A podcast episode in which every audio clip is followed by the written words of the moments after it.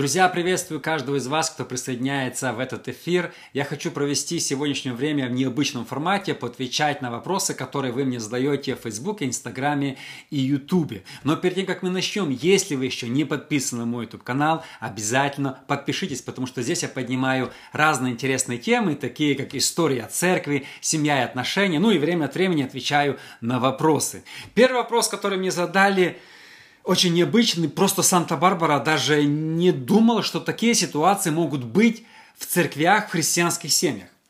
Подскажите в ситуации, верующий брат и сестра поженились и повенчались.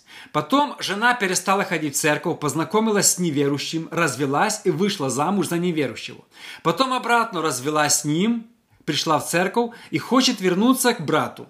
В этом случае брат свободен жениться на другой и не принимать предложений о восстановлении брака? Вау, вау, вау, вау. Это, конечно, очень сложный вопрос.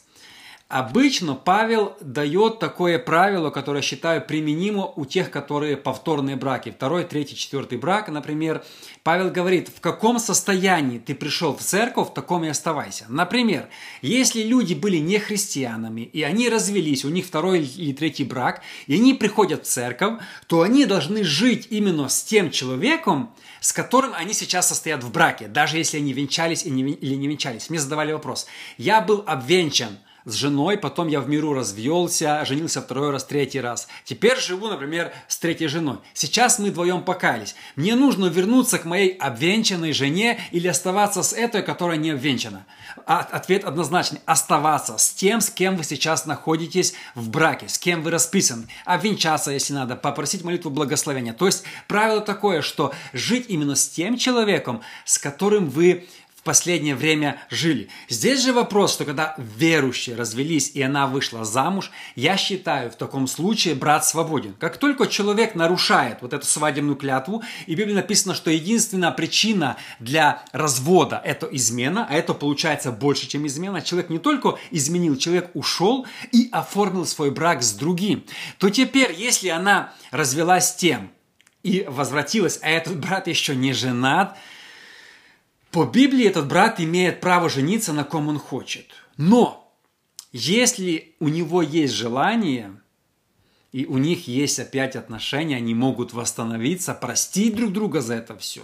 Каждый раз, даже когда у вас есть, например, законная подстава для развода, например, супруг изменил, но вы можете простить то лучше простить. Каждый раз, когда вы по закону, по Библии, вы можете показать стихи, сказать, я вправе разводиться. Да, но если вы можете простить, ну, то, то конечно же, лучше простить. Но это, конечно, нелегкий вопрос, э, нет на него однозначного ответа. Здесь, возможно, лучше проконсультироваться с пасторами местной церкви, людьми, которые знают эту ситуацию более дословно. Следующий вопрос.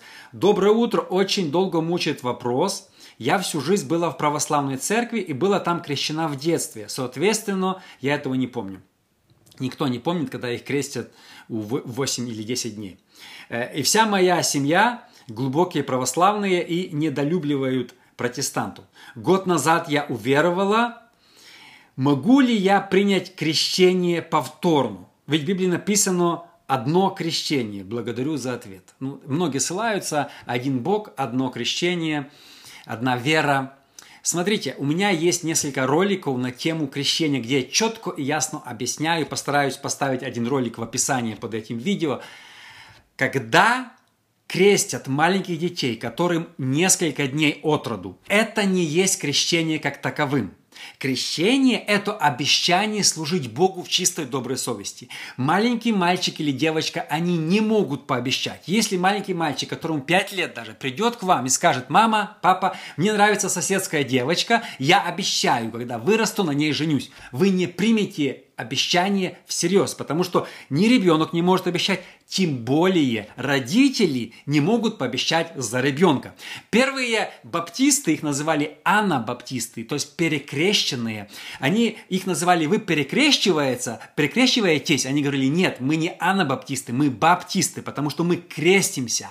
А крещение в детстве – это не является крещением как таковым. Во многих церквях пятидесятнических и баптистских в детстве приносят ребенка в церковь, но его не кропят водой, его не омукают в воду, его просто благословляют молитвой благословения. Это другое. Поэтому, если вас типа крестили в детстве, это не крещение. Обязательно, нужно, это здесь однозначно, заключить завет с Богом. Это и будет то одно крещение, о котором Павел пишет. А, это даже не вопрос, это была переписка у меня, спор. Я написал, э, э, снял видео про небо, и человек мне говорит, я думала раньше, что тоже будет только небо, а сейчас я поняла, что церковь будет в Царстве Божьем, а все остальные спасенные в раю. Царство Божье и небо, и рай – это разные вещи. А, много таких теорий есть, что спасенные будут в Иерусалиме, полуспасенные возле Иерусалима, там где-то приближенные, ну, они спасенные в аду, а другие адвентисты утверждают, что неспасенные будут уничтожены. Смотрите, в Библии написано, что есть только два пути после этой жизни – в ад или в рай – Нигде не написано, что есть Иерусалим, где будет невеста, а потом будут неспасенные возле Иерусалима, какой-то другой уровень, немного хуже условия, какие-то трущобы, но на небе.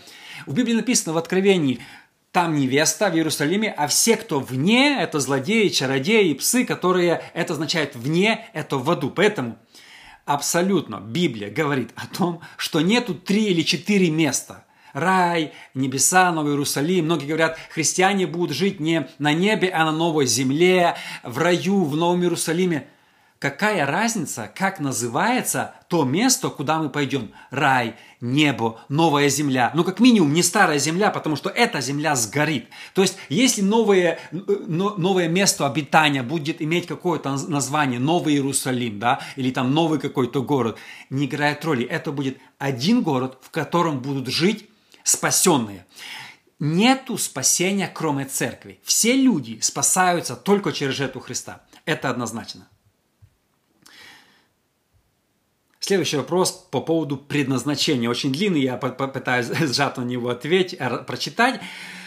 Можно ли вам задать вопрос? В Библии написано, что у Бога каждый день записан и много замыслов у сердца, но только исполнятся те, которые э, задумал Господь. И притча дает мне место из Библии. Значит ли это, что вся наша жизнь, она предназначена? Человек предназначен к спасению или человек не предназначен к спасению? потому что все уже предназначено Богом. Я сделал несколько видео по поводу кальвинизма и предназначения, и считаю так, что здесь нужно быть посредине. У человека есть добрая воля. Я верю в то, что когда Бог призывает людей, когда идет проповедь, молитва к покаянию, то от человека зависит, откликнется он или нет. Некоторые кальвинистская теория утверждают, что от человека ничего не зависит. Если Бог его избрал, перед основанием мира, то он будет спасен по-любому. У человека нету доброй воли вообще как таковой. Все предназначено Богом. Все предназначено Богом, но у человека есть добрая воля. И, например, проповедник проповедует, сердце человека горит, касается его Дух Святой, его задача откликнуться. Есть такая притча, которую сказал Иисус, что были посланы от царя позвать на брачный пир, и люди отказались, а потом некоторые пришли. Смотри, написано, званых пошел звать званых. То есть они их пошли звать, а они сами отказались. То есть отказаться или принять спасение – зависит от человека. Да, я считаю, что э, э, реформированная теология, кальвинизм – это немного отклонение. Человек, если будет грешить, может потерять спасение, и от человека зависит, откликнется ли он на Божий призыв или нет. Здесь однозначно. Тоже нелегкий вопрос. Доброго времени суток. Тема к рассуждению. Кому из троицы обращаться в молитве? И почему так мало поклонения Святому Духу, если вся земная работа за ним. Э, очень много споров есть, например, течение в христианстве или не в христианстве, как сказать, такие как свидетели Иеговы, которые молятся только Богу Отцу, даже не обращаются к Иисусу, потому что они считают Иисуса равным Богу Иегове. Для них Дух Святой – это вообще какая-то энергия, они не верят в триединство. Я заметил, что в последнее время много атак на триединство Бога. Много людей спорит, говорит, триединство не существует, это все много Божие, много-много разных непонятных этих, и все больше, ну, с распространением интернета процветает много ересей. Но кто-то говорит, в Библии нету слова триединства. Да, в Библии нету слова триединства, но в Библии нету слова Библия. Поэтому мы, но мы видим, Иисус сказал, идите крестите в имя Отца, Сына, Святого Духа. Когда Иисус был на земле, написано, что глаз был с неба, и Дух Святой в виде голуба сошел на него. То есть мы видим триединство очень много. То есть я не буду сегодня много говорить о триединстве, очень много. Библия учит нас, Иисус говорит, как нам молиться. Молитесь Отцу в имя Иисуса. Вы можете просить Иисуса. Можно ли просить Иисуса? Если люди, которые были на земле, когда Иисус жил, и просили у Него что-то, то и мы сегодня можем просить у Него что-то. Поэтому э, очень сложно сказать, э, например, э, Иисус сказал, лучше для вас, чтобы я ушел, и придет Дух Святой. С другой стороны, Иисус сказал, что не оставлю вас никогда. То есть присутствие Иисуса, оно всегда с нами, через Дух Святой. Триединство очень, ну, сложно понять плотским умом, только Бог внутри открывает. Поэтому, если вас Дух Святой побуждает просить что-то у Духа Святого, я думаю, это нормально. Просить что-то у Иисуса – это нормально. Но чаще всего, как я молюсь, молиться э, Отцу в имя Иисуса Христа – два дня назад я снял видео э, и поставил его на YouTube. Эм, можно ли расстилать шерсть или просить знамения у Бога, особенно перед тем, как жениться? Сразу же мне одна девушка молодая написала здесь очень много сообщений. Вот вы написали, что нельзя просить знамение. Вот что мне делать? Мы до конца не уверены с молодым человеком, жениться нам или нет. Очень много всяких сложных ситуаций. Как вы думаете, стоит ли мне пойти к пророку и попросить у него об этом? Вообще, я знаю, что особенно раньше среди пятидесятников практиковалось, как узнать, она моя или нет. Пойду спрошу пророка. Что пророк скажет? Не знаю, что ответить на этот вопрос. Смотрите, Бог, опять-таки, возвращаемся к предыдущему вопросу, Бог дал человеку свободную волю. Вы имеете право жениться, выйти замуж за кого хотите, написано только в Господе, чтобы он был христианином. Единственное условие, Бог вас не осудит. Если в вашем сердце есть любовь, и вы вдвоем договорились друг с другом, Он вам предлагает, у вас есть любовь, и он христианин, все – и родители дают благословение, вы имеете право жениться. Не нужно, мне кажется, по, кажд- по каждому поводу и без повода бегать до пророка. Конечно, женитьба, венчание – это самый важный в жизни человека момент. Это очень важный момент. Я понимаю, что люди хотят быть уверены, чтобы не ошибиться. Но сколько таких было случаев, которые ходили к пророку, а потом страдали, потом муж был непонятно каким, там, знаете, и избивал, и, и т.д. и т.п. А с другой стороны, если вы пойдете к пророку, а, а он вам еще не предлагал, и вы получите типа подтверждение, он ваш, а такого тоже было. Сейчас расскажу, какой у меня вообще был случай интересный. И тут вы будете ждать три года, всех остальных отсеивать, потому что у вас есть откровение. А вдруг это откровение нет Бога, а тот как бы на вас не будет обращать внимания, и вы будете во всем винить Бога. Бог дал свободную волю. Я слышал такое пророчество. Они поженились, пришли к пророку, а пророк говорит ему от имени Бога, я тебе другую хотел дать. Семья чуть не развалилась. Это, это вообще ересь. Если они уже поженились, то уже к, к какому пророку, уже куда что, они уже Бог благословил во время соединил, то здесь уже знаете, включать заднюю, это, я считаю, это не пророчество, непонятно что. Поэтому с пророчествами нужно быть предельно осторожными, потому что можно навредить себе. Особенно сколько таких было откровений, что Бог дал кому-то откровение, а другой человек об этом не знает. Если Бог говорит одному, он скажет другому. Не может быть такого, что Бог открыл девушке, что твой муж, а он, и он не обращает внимания, у него другое откровение. Понимаете, это туда не Бог. Бог вдвоем должен открыть. Поэтому я бы не рекомендовал в этом случае идти к пророку. Просто поговорить с парнем и решить четко и ясно вопрос. Первое, если он христианин, любит, женитесь. Все. То есть не нужно иногда усложнять простые вещи. Так, следующее. Спасибо, что ты делаешь разные видео, во много с тобой согласен, но не во всем. Это очень длинно это. Я изучал Библию, я пришел к выводу, что ада не существует, а вы, христиане, пугаете людей. Э, Бог э, спасет всех однажды. Ну, я много говорил на эту тему в последнее время по поводу ада и рая. Скажу только один стих из Библии. Иисус сказал, сам Иисус, «И пойдут сии в муку вечную, а праведники в жизнь вечную. Некоторые специалисты утверждают, что там стоит слово «вечная», как айон слово, которое означает период времени. Поэтому грешные пойдут в ад на какой-то период времени, а потом благополучно перенесутся на небеса. Но смотрите, в чем здесь проблема. Там стоит слово айон, то же самое, что праведники пойдут в жизнь вечную. Если нету муки вечной, то нету жизни вечной. Она тоже будет временной. Пожили 100 годиков на небесах и исчезли. Или непонятно куда пошли. Понимаете? Если Иисус сказал, что есть мука вечная, то есть жизнь вечная. Это однозначно. Правило номер один в толковании Библии – это слова Иисуса Христа. Это однозначно, без вопросов. О, и последнее – После школы, о, это даже не вопрос, это благодарность. Спасибо, приятно. После школы уехала учиться, вышла замуж за неверующего человека. Э, сразу скажу, остановлюсь здесь. Не выходите за неверующего. Сколько есть случаев, главное, он меня любит. Не-не-не.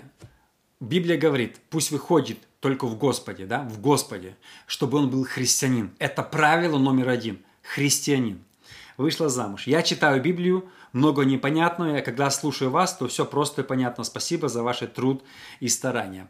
Э, спасибо, что вы хвалите, потому что чаще всего я получаю критику, споры, удаляю на YouTube, Facebook, Инстаграме каждый день по несколько комментариев. Любую тему, которую я не подниму, кому-то это не нравится. То ты обидел тех, кто не верит в существование ада. То ты обидел тех, кто не верит, что нужно принимать водное крещение в зрелом возрасте. Всегда сегодня, когда интернет, знаете, раньше в церкви пастор проповедует, и в него там 200 слушателей, они плюс-минус имеют одинаковые взгляды. Писятники такие, баптисты такие, да, харизматы такие. Ну, у него нету вопросов. Ему все там а, радуются, хлопают после служения, говорят, пастор, ты молодец. Знаете, он там что-то говорит, все его так поддерживают, аминь кричат приятно проповедовать такой церкви. Но когда ты говоришь по интернету что-то, и все с разных деноминаций, с разных его концов мира, да, и каждый свое мнение, куча ересей, и тебе постоянно кто-то что-то говорит, это не всегда легко. Но я считаю одно. Нужно отстаивать Библию, нужно отстаивать истину, что бы нам это ни стоило. Многие говорят, сколько мне писали, я от тебя отписываюсь после этого. Ну, во-первых, отписаться можно втихаря, не нужно это объявлять. Я никого не заставлял, знаете, быть подписанным. Но если человек не начинает угрожать, я отпишусь, он хочет манипулировать, чтобы я, например, не говорил на эту тему, что ад существует, что нужно принимать крещение, что Бог триедин. Да? Люди начинают манипулировать. Если ты не изменишь свою точку зрения и не начнешь говорить про котиков, что-нибудь такое, никого не обиди. Сегодня в большинстве церквей вот такие проповеди про дружбу, там, про любовь, про такое. Кто-то сказал, если бы Иисус проповедовал о том, о чем сегодня говорят во многих церквях, его бы не распяли. Если бы Иоанн Креститель проповедовал о том, о чем сегодня проповедуют большинство церквях, его бы не обезглавили. Друзья, спасибо огромное, что вы смотрите мой проект Штунда ТВ. Увидимся.